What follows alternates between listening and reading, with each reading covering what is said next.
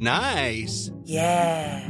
What you're hearing are the sounds of people everywhere putting on Bombas socks, underwear, and t-shirts made from absurdly soft materials that feel like plush clouds. Yeah, that plush. And the best part? For every item you purchase, Bombas donates another to someone facing homelessness. Bombas. Big comfort for everyone. Go to bombas.com slash ACAST and use code ACAST for 20% off your first purchase. That's bombas.com slash ACAST. Code ACAST.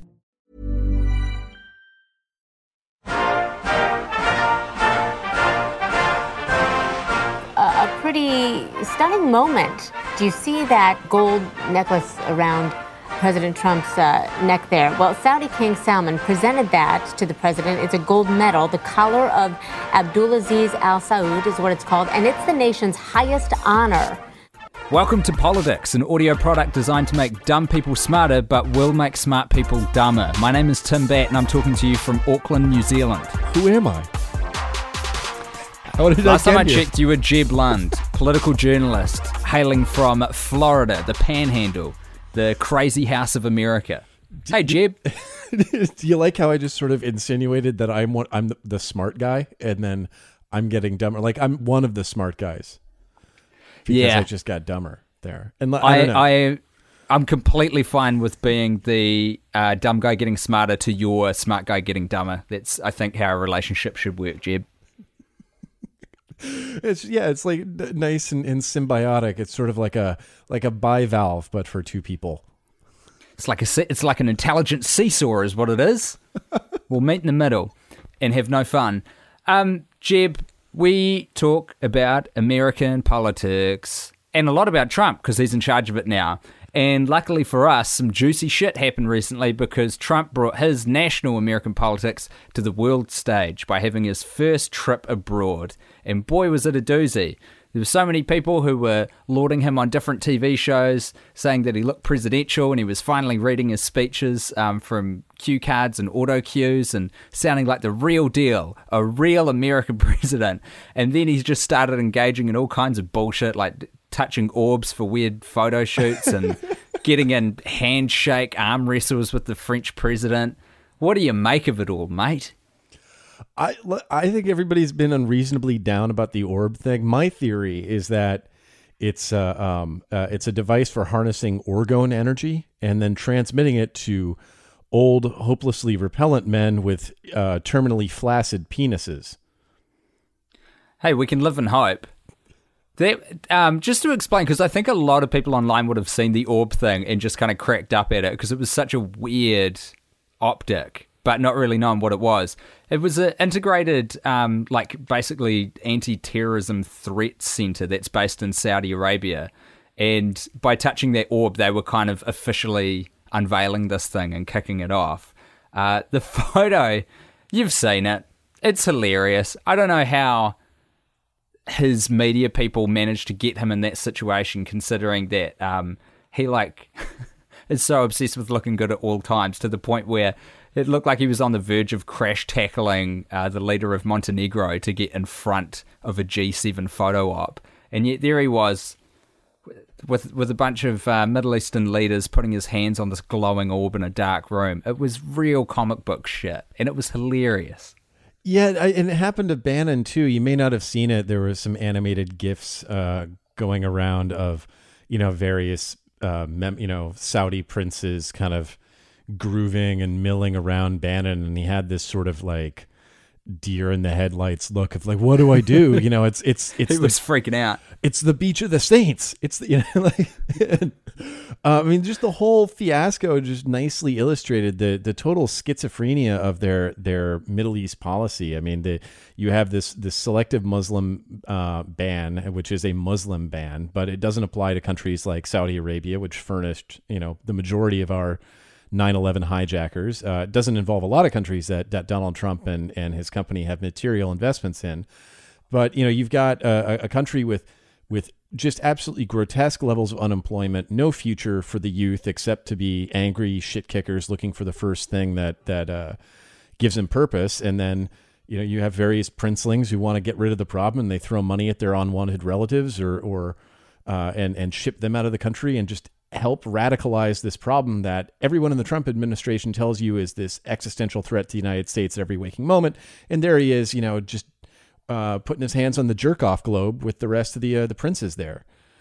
Uh, and, and this, th- I mean, one of his like big lauded proud moments of this trip was the fact that he was, uh, or he sort of took the credit for, though I don't know what the um, sort of State Department um, involvement with this would have been, but a $110 billion weapons deal uh, to sell a bunch of American made weapons to the Saudis, which seems like a terrific idea um, in light of exactly what you've just outlined that they're a, um, a, a, huge provider of weapons via proxy, usually, um, that end up in the hands of terrorists and ISIS and places like this or or just you know fragging uh, another house full of people and making all their living relatives into the same. I mean, we have no problem with yeah. With uh, you know with with Saudi violence in, in our name and and I mean it just like you know the the the whole story of of the Arab Spring ends with to kind of paraphrase a, a, a word choice that my friend Dan O'Sullivan used. Uh, it, it it all ended with the sound of the the the safety catch coming off an American made M16.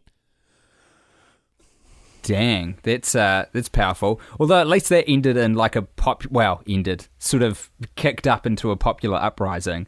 This and, seems like it's arming the people who are already in charge and not very good.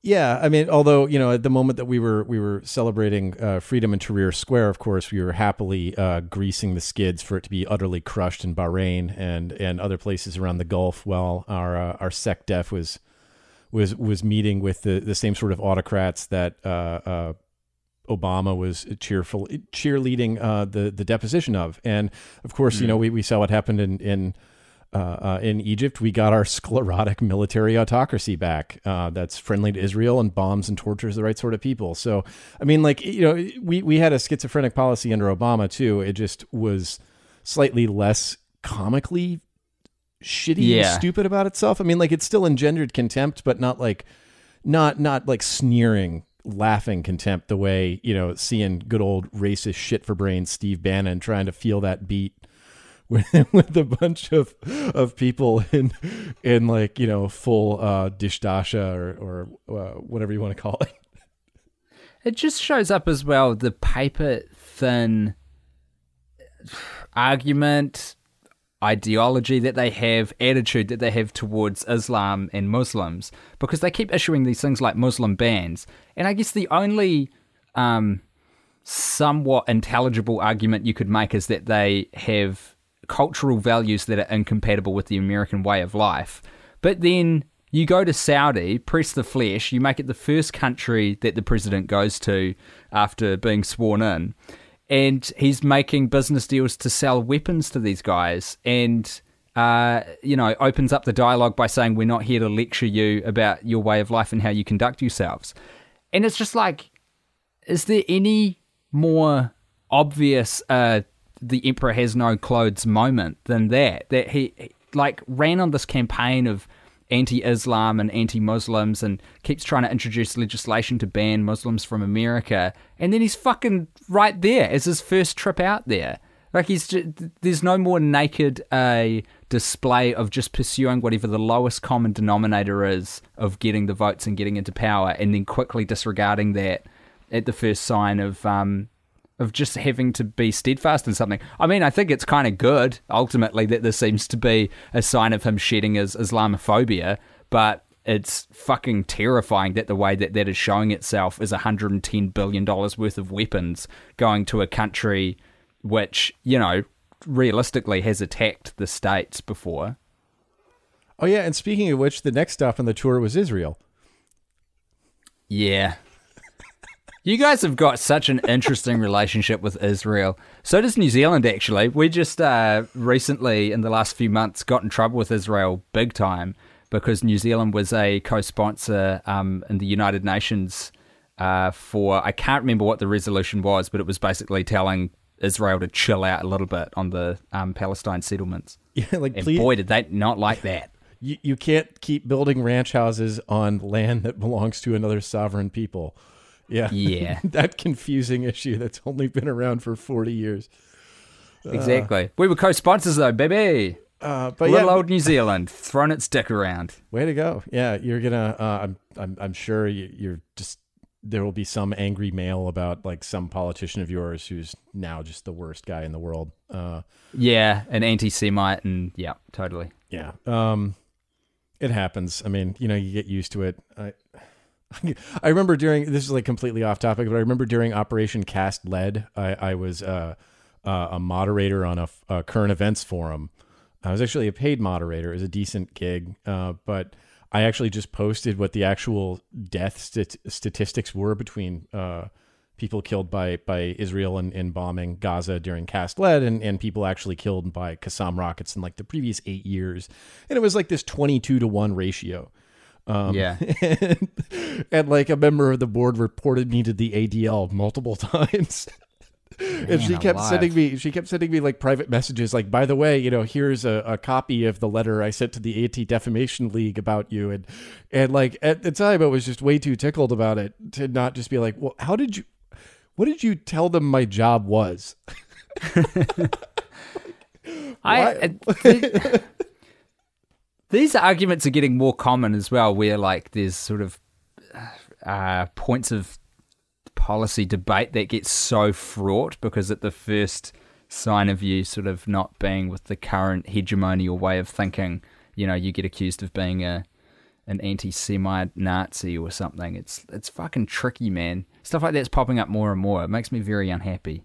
it's it's, it's being recognized more and more uh uh, but yeah, no. So, so they Anyway. they, they got there. Yeah, they got to Israel, and, and and Trump said it's you know it's great to be here after I just got back from the Middle East, and and Ron Dermer, the the U.S. Uh, the Israeli ambassador to the U.S. just like had this beautiful what the fuck face, and then uh, it, not to be confused with his his resting fuck face. Um, but, uh, and then and then Trump confirmed that that he was the source of Israel was the source of the intelligence he leaked by going by the way that intelligence which I didn't leak it I never once mentioned Israel. Dude, when I saw that footage, because I sort of saw that headline going around, and when I looked at the video to, you know, you you want to you want to see those moments yourself, not just read the reporting around it. I was like, my first initial thought when I saw that was that this is a this is a dude on the mental decline, like in a very serious way, because he was standing there with with Bibi Netanyahu, and the kind of press availability had ended. Um, Netanyahu, I think, took a question or two from the press and answered it in the very smooth way that he does, and they were kind of going out of there. And Donald Trump decided that he didn't. It seemed to me want Netanyahu to be the last person to speak. So he j- he told everyone to shut up in the room. To be so, they, everyone was like wrapping up, getting their cameras back in their bags. There was a lot of like chatter and stuff as everyone was bailing out of there. He told everyone to shut up and then announced, "I just want to be absolutely clear, I didn't say Israel." And it was like, "What the fuck are you talking about? No one, no one said that you, dude. What are you up to?" Oh Like, man, and it couldn't have been more obvious too that like I mean if anybody I, I doubt anyone was really in any doubt that he had fucked up and already done this, but it was on the level Yeah. of like you know like when when a 14 year old boy goes into you know his bathroom for like a half an hour and comes out and like and you're like what are you doing in there and you don't need to really ask But no masturbating. that is for sure. Can everyone please be quiet at the breakfast table? I definitely wasn't masturbating for half an hour, and I need you to know that. And it was. Um, I just want to take a wider scope for those who who may have missed that story as well. So that was. Uh, was it Russia Ru- Russian officials that he was allegedly talking to and revealed um, some classified information about a uh, hit or proposed plan to hit ISIS? Well, it And was- it, was he- it the Russian they- ambassador he was talking to? Yeah, there was, it was Kislyak was there uh, uh, along with the uh, um, the Russian Foreign Minister Sergei Lavrov, and and that was the one, the White House visit that uh, the American press was not invited to, and that uh, a photographer from the official state media TASS. Uh, which has been used as a cover for spies in the past, was allowed in with all his all of his equipment into the Oval Office, and uh, Trump told them about this very. He said, "We have the best intelligence. It's so great." And it wasn't theirs; it was Israeli intelligence. And as it happened, it was somebody who, uh, by like all accounts, was actually embedded with ISIS. So, uh, Right, right. You saw like a lot of people kind of coming out and going like, "Well, that person's dead now." Uh, Yeah. which you know might just be for effect. Uh, you know, a lot of there's some other ways that that intelligence might have been received, but uh, you know the the imagery obviously works. Um, so, other high points of the trip, he has also been uh, joining the G7 members. And I mean, it's just like another day, another photo opportunity for left wing media to throw around online. Um, it was crazy. The handshake that he engaged in with Emmanuel Macron, the recently elected French president, um, centrist president, was just like this pissing contest of white knuckled gripping between two dudes who refused to let go. It was the most insane thing. and he lost. Trump, Who? Trump, Trump. lost. If you look at it, if you look at it carefully, like his he his hand his knuckles are going white, and then his his face starts to transform into a wince, and then you see his fingers go completely slack in Macron's hand. I mean, he cried uncle. I mean, Trump Trump is the cuck here. He lost. But uh, but to, I mean to quote from a movie that I've seen 44 times now called We Are Your Friends starring Zac Efron, are we ever going to be better than this, Jeb? Like who gives a shit who won the handshake? That's like this is some schoolyard bullshit conducted by a man who's what's Trump 70 years old? Yeah, well, I'm yeah, I mean you're right about the age, but like I don't give a shit about the handshake. I give a shit that Trump gives a shit about the handshake. And if you establish those points, you know, and you lose, I'm going to roast you for that. Like I don't think you're any less like if you, if you went spear bald tomorrow, I'm not going to think that you're less of a dude cuz you don't have a thick wavy head of hair, right?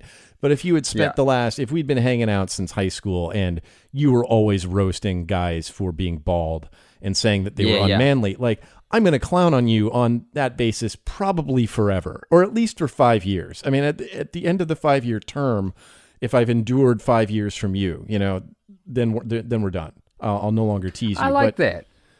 You know, You're like- allowed to mock people based on the parameters that they have set out earlier on. Yeah, I mean, if you're gonna if you're gonna establish these chicken shit criteria, and it's clearly important to him as this like empty Hmm. gesture of masculinity, and you fail on it, then fuck you. Yeah. Yeah, fair enough. And um, there's kind of like, I mean, all the stuff we talked about so far is a little bit silly stuff and weird optics and that, but there's some very serious uh, fallout from an international relations point of view of this trip as well. Um, in particular, and I, I haven't seen the latest on this, but there seems to be some signals that Trump is pulling America out of the Paris Agreement um, which is a collection of nations coming together to try and tackle climate change. Um, the agreement that they made uh, last year, I want to say. Sure. We'll go. We'll go with last year. Yep, good stuff. Uh, the I'm the not Paris, sure what the year main. this year is, to be very honest with you. Yeah, I'm talking to you at one a.m. as well, and I know that you're um, frequently on a, a concoction of varying amounts of sleep and stimulants and what have you. Um, the uh, the main bit of the agreement is that the agreeing nations uh, are going to attempt to try and hold global temperatures to within two degrees C above pre-industrial revolution levels, and in addition to that, pursue action to try and get it within 1.5 degrees above pre-industrial revolution levels. Probably won't happen, but it's a solid goal that they have out there. Um, and if basically America, India, and China don't subscribe to this, they're far and away the biggest contributors of carbon. America, in terms of like per capita per head of population, is is is by far the biggest contributor of carbon to the atmosphere. So, with it, if America pulls out, there's no.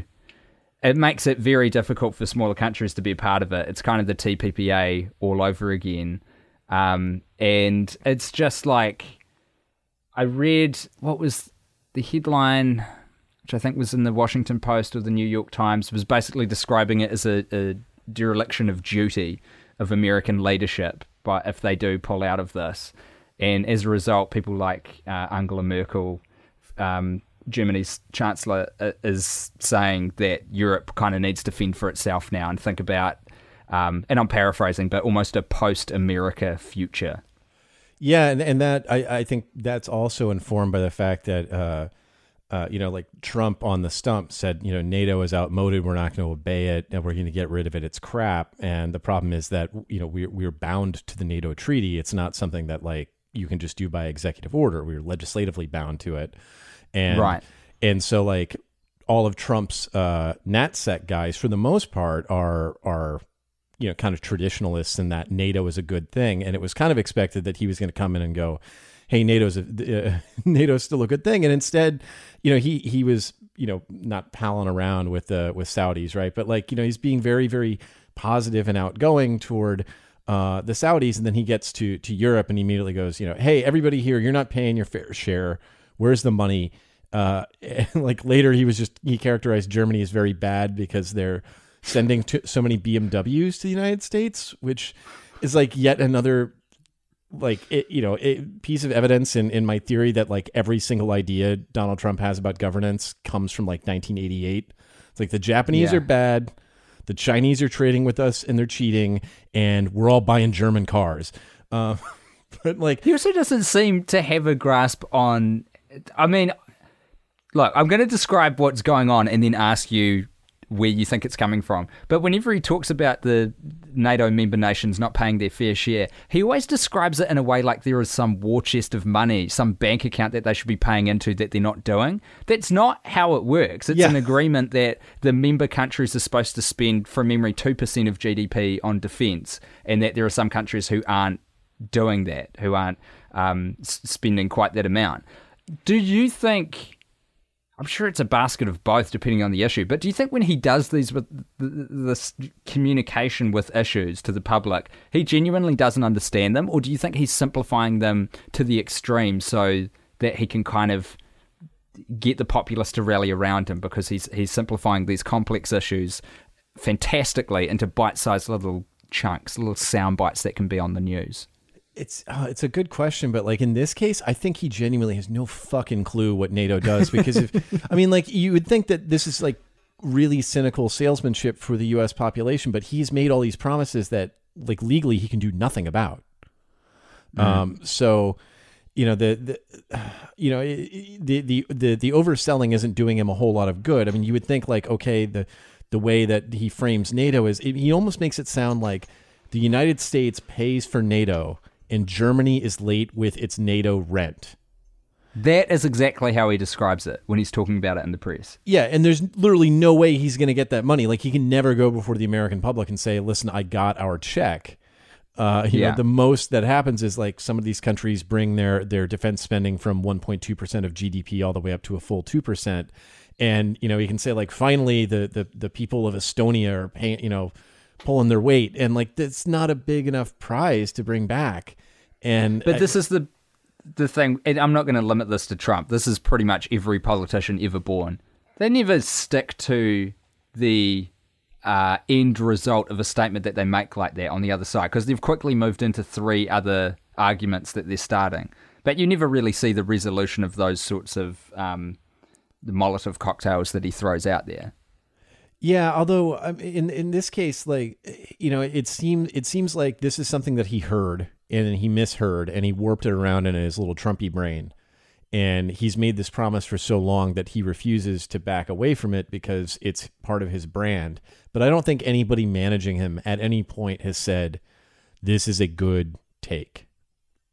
You know, it just doesn't. Right. I I don't know why like a, a strategist would say this works for you. I mean because at no point has like the, the thing he's been complaining about existed.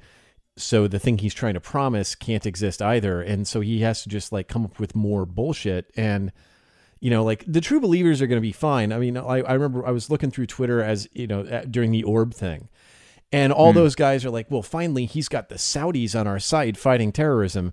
You know that that's always going to work for people who had no idea what the fuck the saudis were doing this time last year uh, or yeah. have any idea who was involved in like 9-11 maybe uh, or you know the the Muslim Brotherhood or like you know who who's making up like ISIS recruits. I mean, people who don't know that shit are gonna be fine, but like anybody who does read the paper periodically and who might have been well disposed to him, this is just like another domino that goes. And there's no, what's the fucking return? Hard to say hard to say, but it it does depend on the public's attention span to be able to follow these things through. And I just think yeah. it's non-existent at this point because there's a new fireworks show every day. Um, another little uh, uh, meeting that he had abroad was he, he got to meet the Pope, um, who gave him a 192 page letter about climate change, which was pretty amazing. And there were lots of like silly, um, you know, photo gags going around the internet as well, which, I mean, on the one hand, kind of unfair. A, a lot of them were showing uh, the Pope as being very despondent and pissed off looking while Trump was smiling from ear to ear. You can you can get that shot if you want, and the press decided to roll with it. But I think more than anything, those sorts of events online when they happen, those little flashpoints of publicity, those photos that get shared virally across the world like in a matter of an hour, they're just they're an example of when you uh, expend all of your capital with the press, you get everyone offside. Anyone who's you know remotely centrist you, you lose as well. Everyone just engages in this global version of Schadenfreude where they celebrate every misstep possible and, and pick the worst photo of you and share it around to all their mates and stuff. And particularly getting the press offside. He's been lambasting the press since he's been campaigning. And any one of these opportunities, as president, there's you just you can't help but create so many of these opportunities and they're just going to fuck you with them if you don't have any goodwill.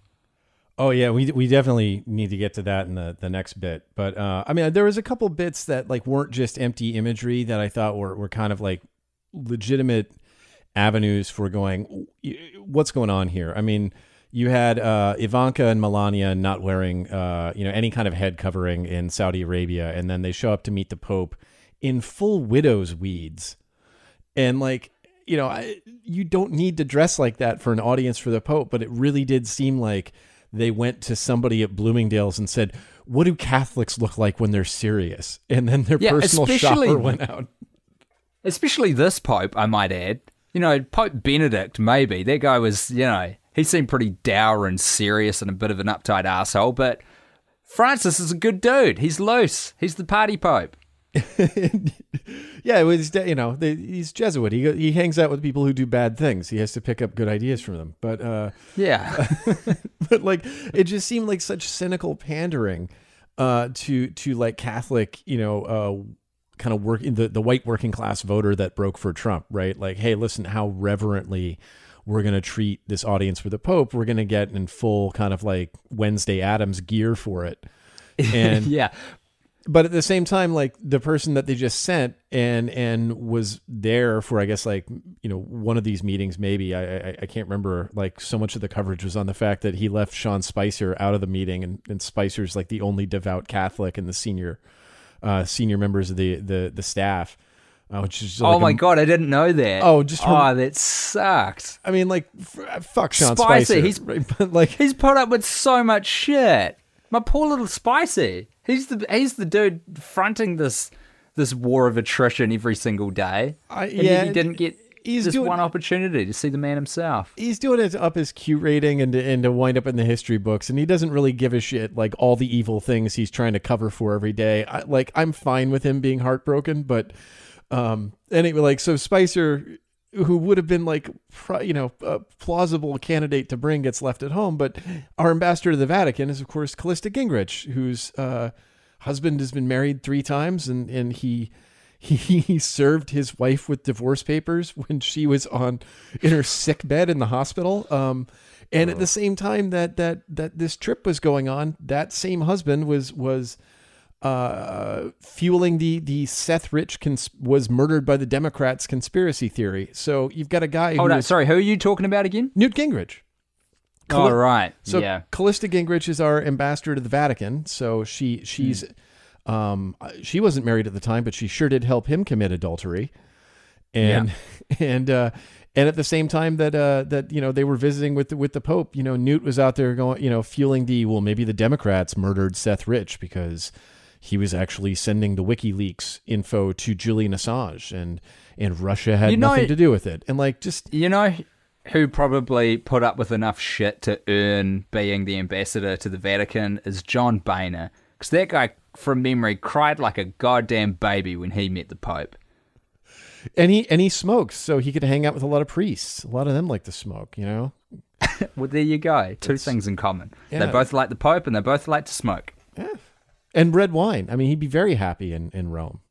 Just you know, sit- just sitting out like a little under like a big uh, uh, Cinzano uh, umbrella, you know, just uh, having uh, having like a sangria and just smoking a Marlboro and just really taking the whole thing in. Uh, Jeb, let's take a short break. I'm going to go grab a cold beer from the fridge and we'll pick back up. And I don't know, probably talk about Russia because how can you not these days? When people are pounded night after night uh, with that kind of frantic, hysterical reporting, it naturally shakes their confidence. And yet, don't get the impression that you arouse my anger. One can only be angry with those he respects. Welcome back to Politics, a show about a show of people pretending to do American politics. Tim Batt back here, and Jeb, I want to pick up the point that you uh, wanted to talk about earlier about Trump exhausting any goodwill that he might have built up in the media by being a fun clown um, by attacking them constantly. Yeah, I was so I, you know, kind of in a macro way. I've been I've been going back and rereading a bunch of Watergate stuff, and and I mean this idea that uh, you know that that aggression toward the press is is somehow new or reached a, a new low. I think. I mean, it, it's not new. It's it's definitely a new low. But I mean, the idea that we've gone from like uh, courteous disdain to real incivility, um, you know, only recently is is I think BS, and I think we just have sort of short memories. Um, you know, like at one point during Watergate.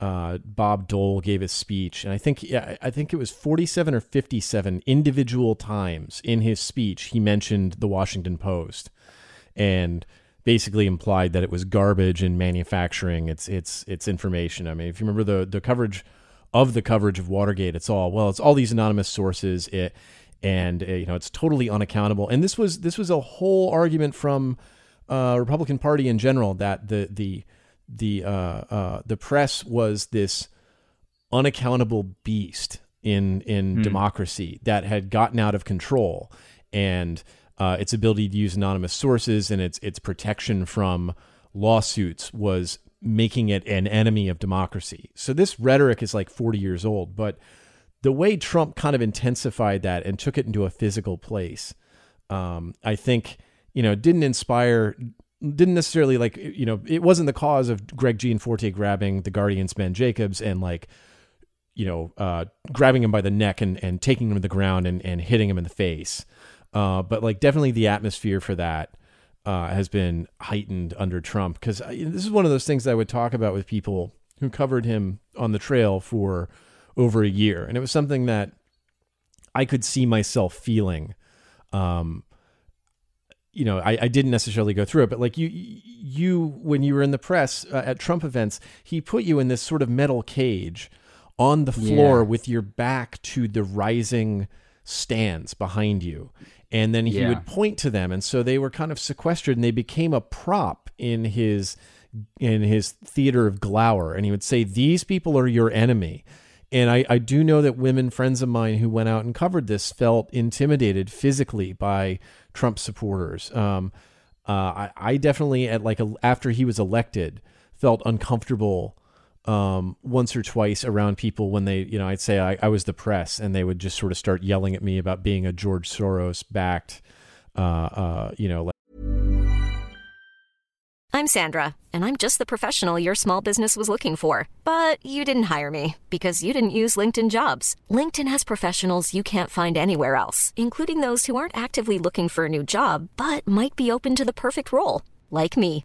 In a given month, over 70% of LinkedIn users don't visit other leading job sites. So if you're not looking on LinkedIn, you'll miss out on great candidates like Sandra. Start hiring professionals like a professional. Post your free job on linkedin.com/people today. Like global fascist whatever. Uh, I'm because I'm of a slight build and it's not that hard to knock me down. Um, but like you know that that that kind of sensation I, I think is has been broadly felt. And so like the Gianforte thing was just like a bridge too far for me. And like I hope I, I, am not, I'm not really sure where I'm kind of going with this monologue other than like I hope other people who normally wouldn't have any sympathy for the press are like maybe don't fucking ever touch them. Yeah. Don't touch yeah the there's press. gonna be some line somewhere and the, this is the uh, was it, he's a congressman who's just been voted in from the state of Montana who um, was attacked on the eve of the ele- uh, sorry who attacked a journalist on the eve of the election who busted into a um, another different press interview he was doing and asked about his reaction to the CBO scoring of the new American Healthcare Act. And uh, fucking decked the dude, as we would say in New Zealand. Went at him, brought him to the floor, and broke his glasses. Yeah, yeah. So what happened was um, uh, Fox was setting up for like the the the guys, um, sort of the advanced team and the remote team. Uh, there's a producer and camera guys for uh, Bret Baier's show on Fox. Were setting up for a thing that they were going to do with Gianforte. So he wasn't on camera. He wasn't conducting anything. Ben Jacobs came into the room and had his recorder and asked about the CBO score, which is a standard Capitol Hill question that you would ask a, a representative. Gianforte. Um, uh, who had like has invested with uh, some firms that that have uh, ties to the Russians, and the Guardian had reported on that. Said, you know, are you from the Guardian? And then flipped out on him. And I think Mm. you know that that might have been the cause, but whatever you know, whatever was the, the thing that pushed him over the edge in that moment, like it's absolutely unacceptable. Uh, so like Ben Jacobs wasn't doing anything inappropriate. I mean, that's pretty normal. Uh, you Yeah. you go up and you ask a question. Like if if he'd already had a mic in his his face and a, a light and a camera in his face, and Jacobs had done that, pushing him away and going like, "No, you know, excuse me." Yeah. that would be fine. You could, you know, put your hand on him and say, "Just a minute." But he came nowhere close to doing something that was unprofessional. And you know he did have his recorder on, and so we can hear what happened. And, and it seems very Yeah. clear that Gianforte flipped out. But like, um, you know, overnight he raised an additional hundred thousand dollars. They got a surge, and and there were people. If you looked at social media, there were people saying like, "Great, you know, he deserved it." When Gianforte won, he won by seven points, which was much lower than expected.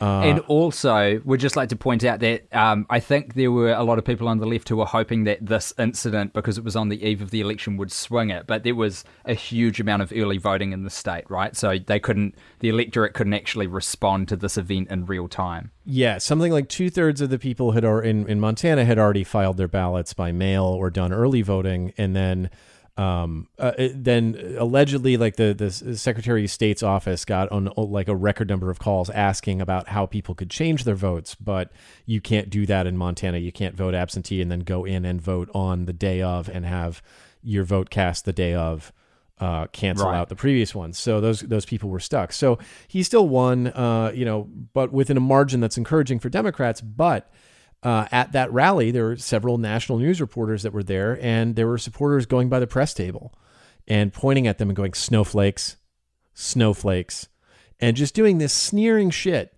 that most people, you know, look, you know, in a crowd, you get fired up and you can all hate things together. You can have your two minutes hate. You can rail against Emmanuel, Soros, Goldstein, or whatever. Um, Yeah.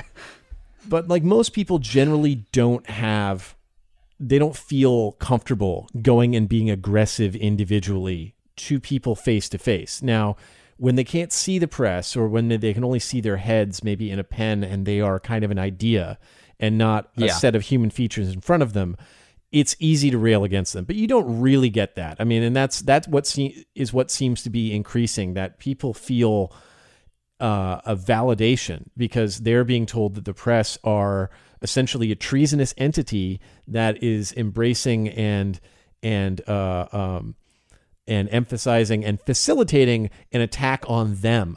And they're being told by the highest public servant in the land that this is okay uh, because the press, like any one of them, is basically a bad human being and un-American. And you know, if if somebody like you know. Greg Gianforte literally, you know, he's been trained every day to not say what he thinks and not do what he wants because he wants to be elected. And he should Yeah. have been a complete pod person. And the fact that he just went ahead and snapped, didn't apologize for it until after he won. You know, like and they actually, it wasn't a very uh, sort of full throated apology either, right? Like they first tried to insinuate that Ben Jacobs was was kind of the aggressor in the first version of the statement that I saw. Yes. I didn't actually see the apology. Well, so that's that. That's the interesting thing is so uh, uh, Gianforte is charged with misdemeanor assault, and uh, th- if they like any defense that he has that deviates from that official statement, basically will put down in a courtroom that this statement was a lie, uh, in a way that uh, like is slightly more kind of I guess damaging. Uh, it, for them on on top of the fact that like Ben Jacobs has a recording that in no way supports their narrative of events. Now, it may not necessarily and, support his, but theirs yeah. is not borne out by what's on that tape.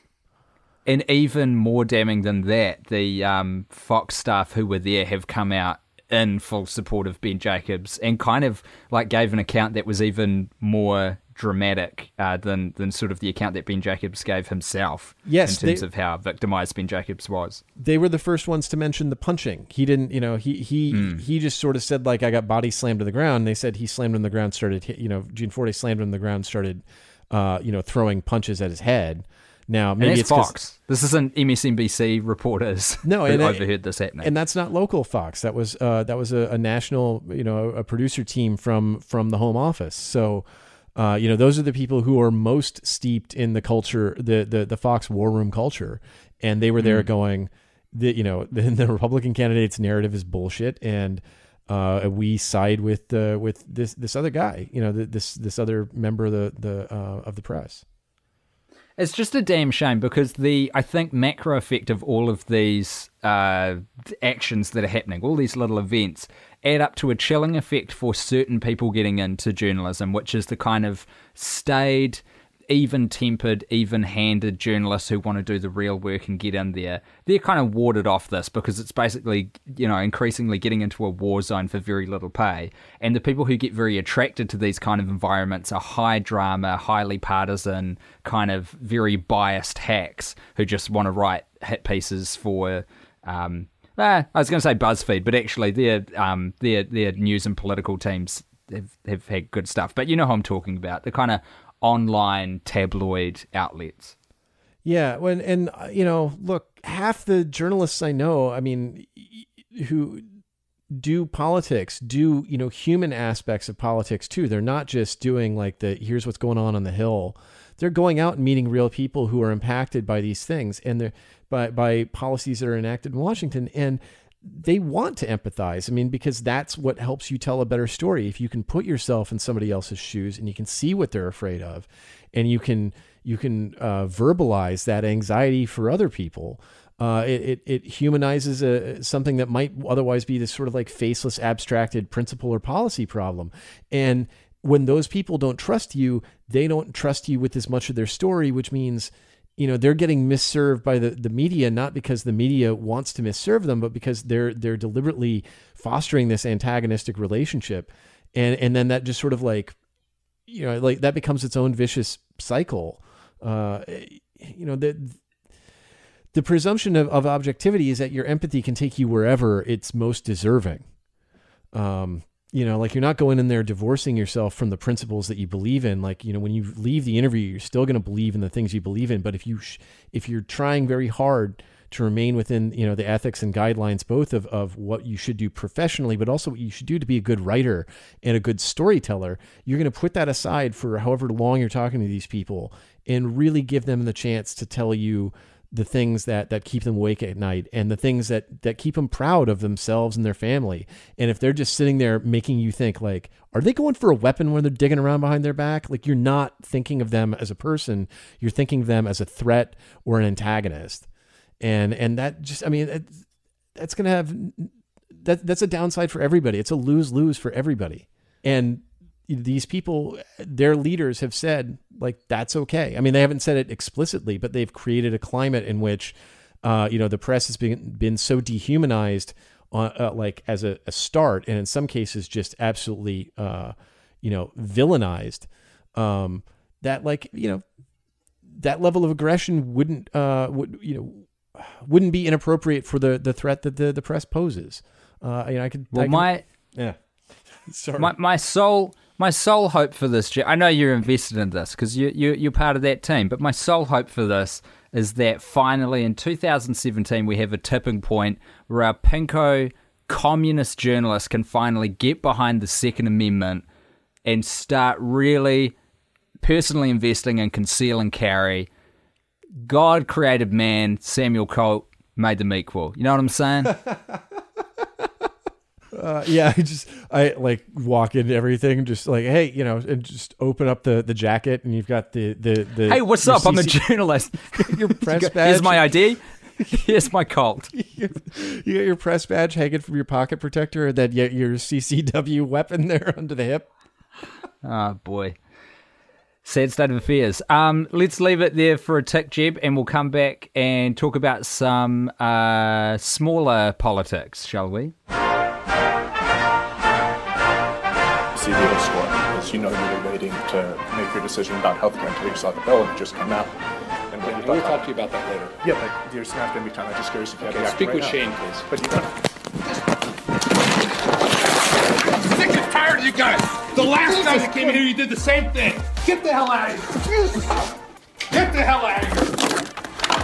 The last guy did the same thing. You were the guardian. Yes, and you just broke my glasses. You, the last guy did the same damn thing. You just body slammed me and broke my glasses. Welcome back to Politics about dicks and the bigger dicks who roll over those smaller dicks. Hello. Uh, which dick are you? If we were trying to divvy up the smart and dumb person at the start, then you have to pick if you're a bigger dick or a smaller dick being ruled by the bigger dicks, Jeb. yes. Yeah, that's what I thought too. In my head, we are all the smaller dicks and we're commenting on the bigger dicks. Um, we've got an election coming up in New Zealand. I just wanted to round off the podcast this week by just touching on a couple of um, smaller things that are going on. Well, not necessarily smaller, definitely in my case in New Zealand, but just some other uh, pol- political things that are happening. Um, we've got an election coming up in a few months. I think it's in September from memory, and it looks like our centre right government, uh, led by the National Party, is probably going to stay in again. I think this will be, I really should know this, their fifth term, which I'm pretty sure is historic. New Zealand generally has a pretty short attention span, and we like to give the parties anywhere between uh, two and four consecutive terms before we will turn on them for getting bored. But um, the opposition, the centre left opposition in this country, is is not good. Um, it's suffering a bit of a crisis of leadership at the moment, and uh, just in terms of like a really recent local event that's happened, uh, National brought out the budget, which we do annually here, um, and there was a lot more goodies for middle class and uh, families of New Zealand than anyone was expecting, and it's taken the wind right out of our centre left's uh, party's sail. Uh, which is that in New Zealand, that's the Labour Party, and Labour have just failed even now to articulate a response to this budget, which came out four or five days ago. They they actually did manage to find one bit, which was through the different tax credits um, that are given out uh, based on how many kids you have and what your circumstances. They've come up with a line about a single child tax because if you have one kid through the different programs that are out there and tax benefits and stuff, um, I think you're going to be slightly worse off, and everyone else is is quite a bit better off under the new budget. So basically, National's been quietly accruing um, a bit of surplus, and now they're giving it all out to, to win another election, which is not a stupid thing to do. If I may, Um, like, is is the the, yeah. the the penalty? Does that apply to? Is it only w- families with one child, whereas like childless Yeah. and ones with multiple children are better off, or is it No, any children? Period. It's specifically families that have one child, and I um, unfortunately haven't dug through the policy in great uh, detail, but we've got a tax credit system here called Working for Families that was actually introduced by the Labour last Labour government led by Helen Clark, who's at the UN now, and it's basically just a set of um, tax incentives and uh, tax relief for families, people with kids, and um, yeah, Labour has attempted to make hay out of something that it's dubbed the the single child tax, which is just by virtue of the changes that are happening, where most people are going to be a lot better off. Um, it's not going to be very advantageous to be in a position where you're uh, a two parent family with one child now through the, the tax system. But I mean, it, I I think it's pretty nominal. I wish I had more detail. I really should, but um, that's what's happening here at the moment. So it looks like National, unless something pretty dramatic happens, will sail to another victory. Even the Greens, who have traditionally been a quite out there left party. They used to run exclu- like when I was a teenager, when I was quite a bit younger, they used to run really strongly on a, uh, a legalized cannabis platform with kind of environmental issues sprinkled in there as well. And over the years, they've kind of matured and evolved into a more uh, center chasing party, which I think has actually been great. They've got people like economists who have risen to the top and become co leaders, and they've still kind of kept a lot of their core um, ethics and morals. They've got some really cool rules about how the party is ruled. Uh, it's there's two leaders at all times, and it's got to be a male and a female at the top. And they've got a lot of mandates about uh, in their list, their ranking list, they've got to have a certain quota of young people that are in the top 15 and um, different different things like that quotas that they have to make for diverse representation. So they're kind of a, a cool party and they're doing a lot better year after year um, by kind of coming to the center but i'm just starting to hear a bit of sentiment now bubbling up in the um, letters to the editor and that about uh, you know, people are feeling that they're selling out a little bit now and not going as hardcore on environmental issues as they used to um, which is uh, you know the trade off that you make. But that's what's happening in New Zealand, and the UK is probably the, the way more exciting one because they're about to have an election hey, on the eighth. I, I, have an important yeah. question about this. Uh, the Green hmm. leaders. Mm. Has anybody yeah. written a, a rom com about the man and the woman falling in love yet? I'm not aware of any um, fan fiction okay. about that incredibly niche subject, but I, am sure I'm there's a market for it. Because that's a that's a long policy heavy meet cute, and I can't think of anybody more qualified to handle uh, this kind of task than you and me. So let let let let this podcast constitute a record stipulating that Tim and I have dibs on the New Zealand Green Party leadership rom com. we get to option the rights on that, huh? Yeah, we've got right of refusal. Basically, yeah. I mean, it's it's like the whole bit that fair. you guys do on the worst idea of all time when you come in and you pitch something, except it's already greenlit yeah. and nobody else can do it. Greenlit being the operative word. That's good stuff.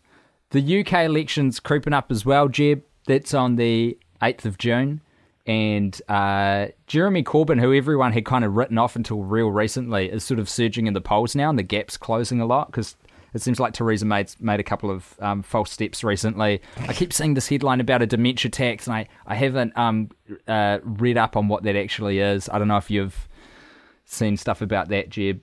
The the the stuff I, I keep seeing it is just about like you know her trying to attack Corbyn on on you know like well where's the money going to come from and where does it go and and almost like her budget is hugely reliant on just taking money from other parts of the budget and going well this program is solvent it's the same kind of shell game that Bobby Jindal played with the budget in in Louisiana before cratering it, and it's the same kind of game that Scott Walker has had to play uh, in Wisconsin to get like, well, we're going to lower your taxes and we're going to keep all the same services and we're going to keep the budgets balanced. And what they do is they raid rainy day funds, take stuff and and basically calculate it.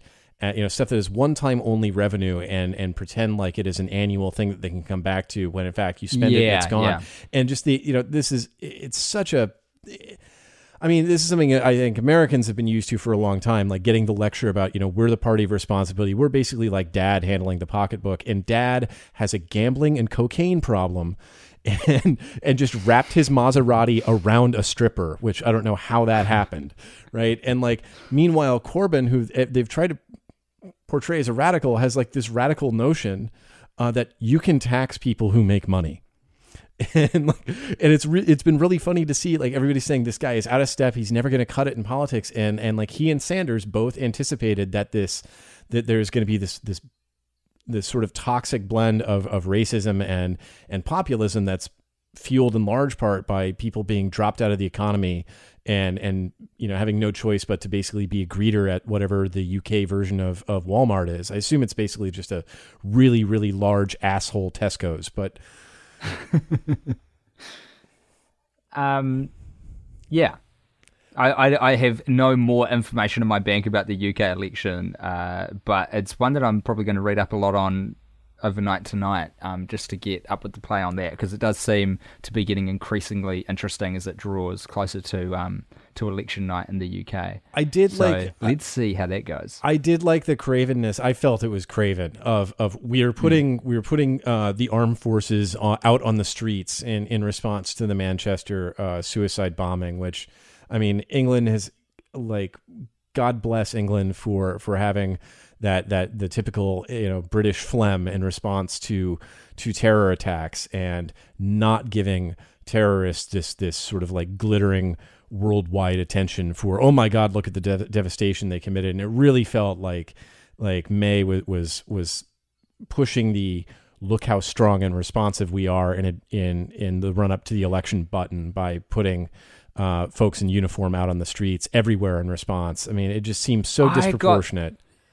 Yeah, I got that feel as well that the people of Manchester City are really banding together in a wonderful way and sort of taking to the streets in solidarity for decentness. And it does feel like Theresa May and the Tories are trying to gin up this very American flavoured response um, to to a, a devastating tragedy that happened. But it seems like the actual people, the people of Manchester, are you know responding in a really mature and kind of wonderful way of all kind of coming together and looking after each other in a very community focused um, way. And Theresa May is, is trying to sort of replicate this heavy handed iron fist response where everyone rallies around, um, you know, like a, a strong military leader.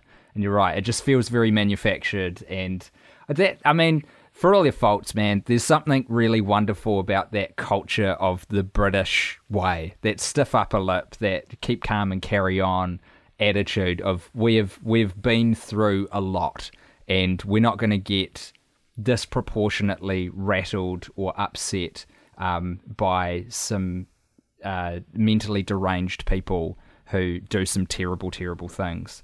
Yeah. Uh, we will we will mourn and we will look after each other, but we're not going to throw the baby out with the bathwater, um, which unfortunately seems to be in, in kind of the modern age the very American response to these sorts of attacks. And I just don't know if it's going to play. And it seems to be a contributing factor to the tightening of the polls between the Conservatives and Labour in the UK. That Theresa May seems like culturally a little bit out of step with the general populace, but I guess we will find out. Yeah, the uh, like I made it through. Uh, a friend of mine actually said phrased it this way. I'm lifting his phrasing. He says, you know, I managed to make it through the whole day without getting upset about the Manchester bombing, except in this, you know, that kind of like abstracted. This is reprehensible, and I'm sorry that people died, and I'm sorry that they are hurt. But you know, in a way that without emotionally engaging and and you know, just seeing some this you know guy with the uh, you know slightly wonky dentition and a bald head and and you know uh, thick Mancunian accent saying you know he, he came down uh, to the blood bank to see if he could donate blood because that's what he could do. And he was so Yeah. pleased to see uh, it wasn't there was no sitting it was standing room only and and there wasn't standing room. So he just asked if he could help out by filling out the form and leaving it and coming back to donate later. And they said thanks absolutely that would be great and he said great so i've just been walking around the streets trying to smile at everybody and Man, like yeah and the same thing happened to me ge- i couldn't i mean i i like i managed to hold it together until i saw that and then yeah Yeah. People are so much better than their leaders. I think that's a universal thing, right? yeah yeah and then i mean so this happened i, I don't know if you saw this there was a, a, a a fatal dual stabbing in portland on a train portland oregon um, Yeah. Uh, a guy who is ha, uh, has a, a criminal record and uh, uh, allegedly was was radicalized, maybe in prison, but ha- had a history of showing up to public events and screaming white supremacist things. Was yelling at um, these two uh, women of color, one of whom was wearing hijab. Uh, on the train and saying like I'm a taxpayer, you people don't do anything, and you take all this, and and uh, three people got up and, and basically made a wall between this man and, and, and the women and tried to de-escalate it, and he uh, cut two of their throats and they they died, and uh, another guy made it through, and he's got like this nine inch long gash running from his ear down to his throat, and you know it was another that was another thing where I you know I again was processing it sort of uh, ob- uh, objectively. And then sort of the stories came out about you know one of the guys who who did it was a you know he had three daughters and he, he was an army he was a military veteran. And then the, the younger kid whose name I won't even attempt to pronounce uh, although I might actually get it right if uh, on the like the third try. Um you know he's this 20 something guy and he went to Reed College which is kind of a running joke from my college is sort of like like our northeastern campus, uh, that and Evergreen College, or sort of like the northeastern, sorry, northwestern divisions of our school. And he could have been any one of a of a couple of dozen kids I went to college with. Uh, l- long hair, uh, fun, difficult to pronounce name, really outgoing, and and supposedly the last thing he said before he died was tell everyone on the train that I love them. Man. Yeah. Well, that's a hopeful thing. It's Yeah. sad. It's incredibly sad.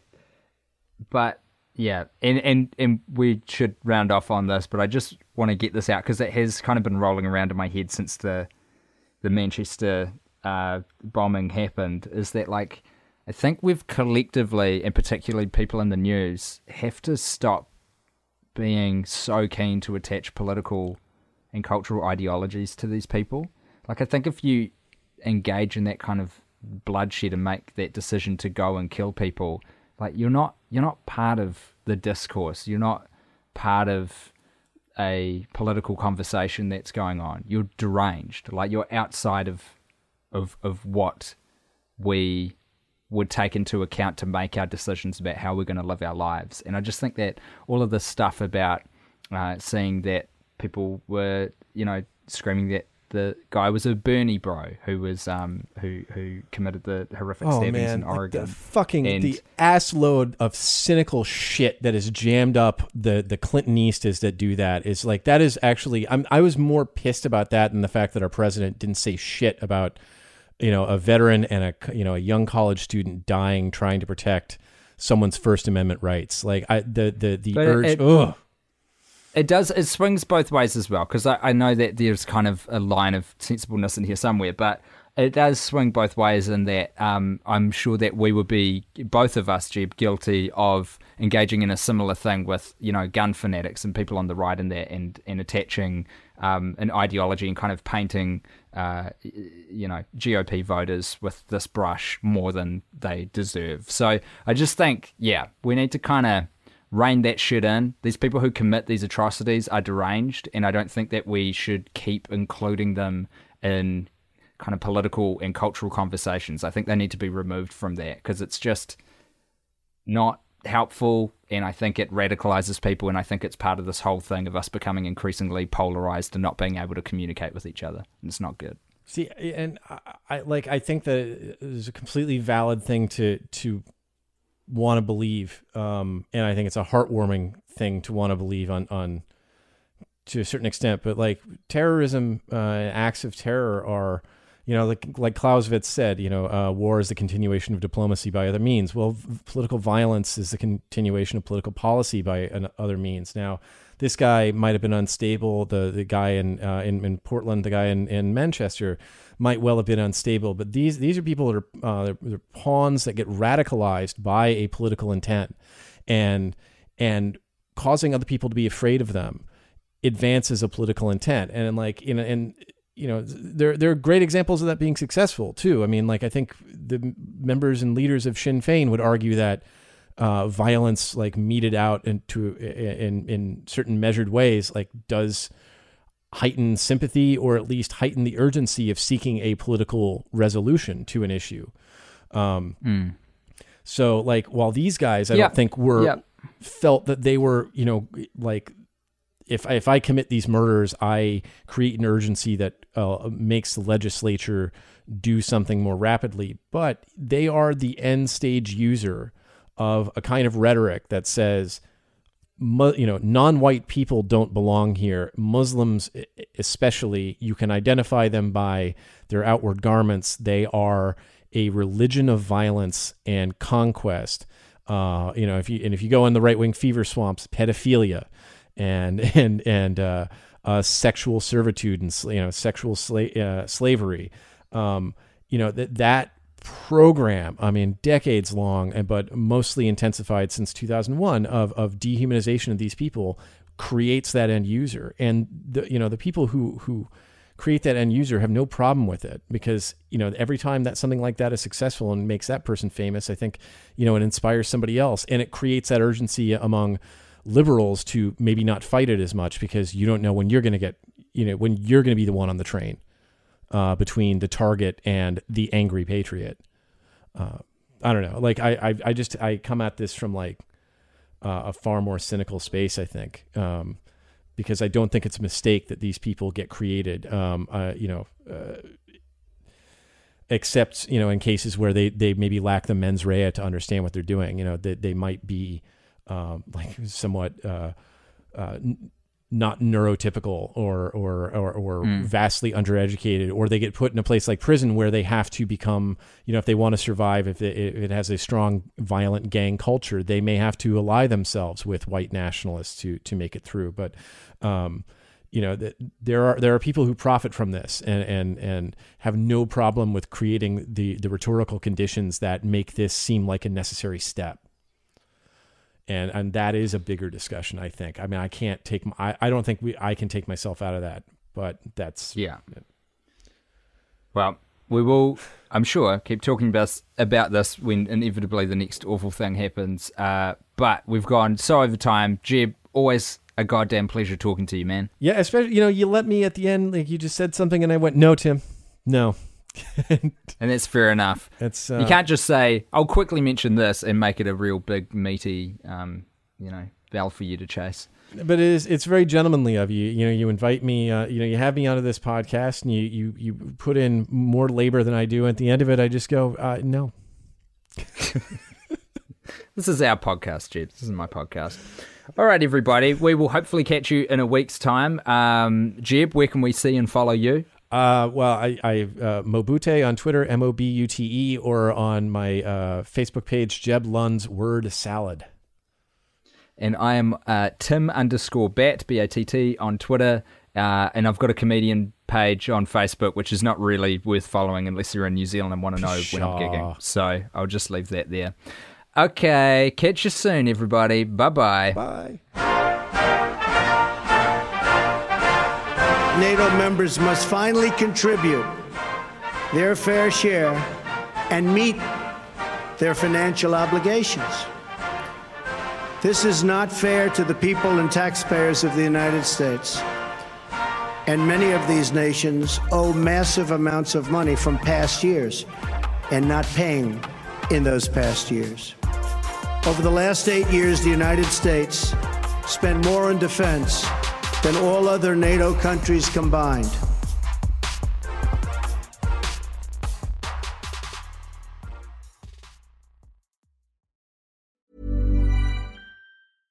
Hey, it's Paige DeSorbo from Giggly Squad. High quality fashion without the price tag. Say hello to Quince.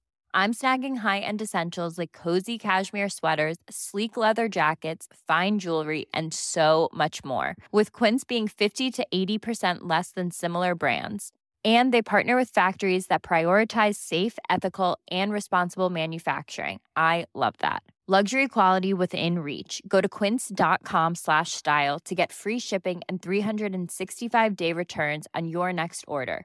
Quince.com slash style.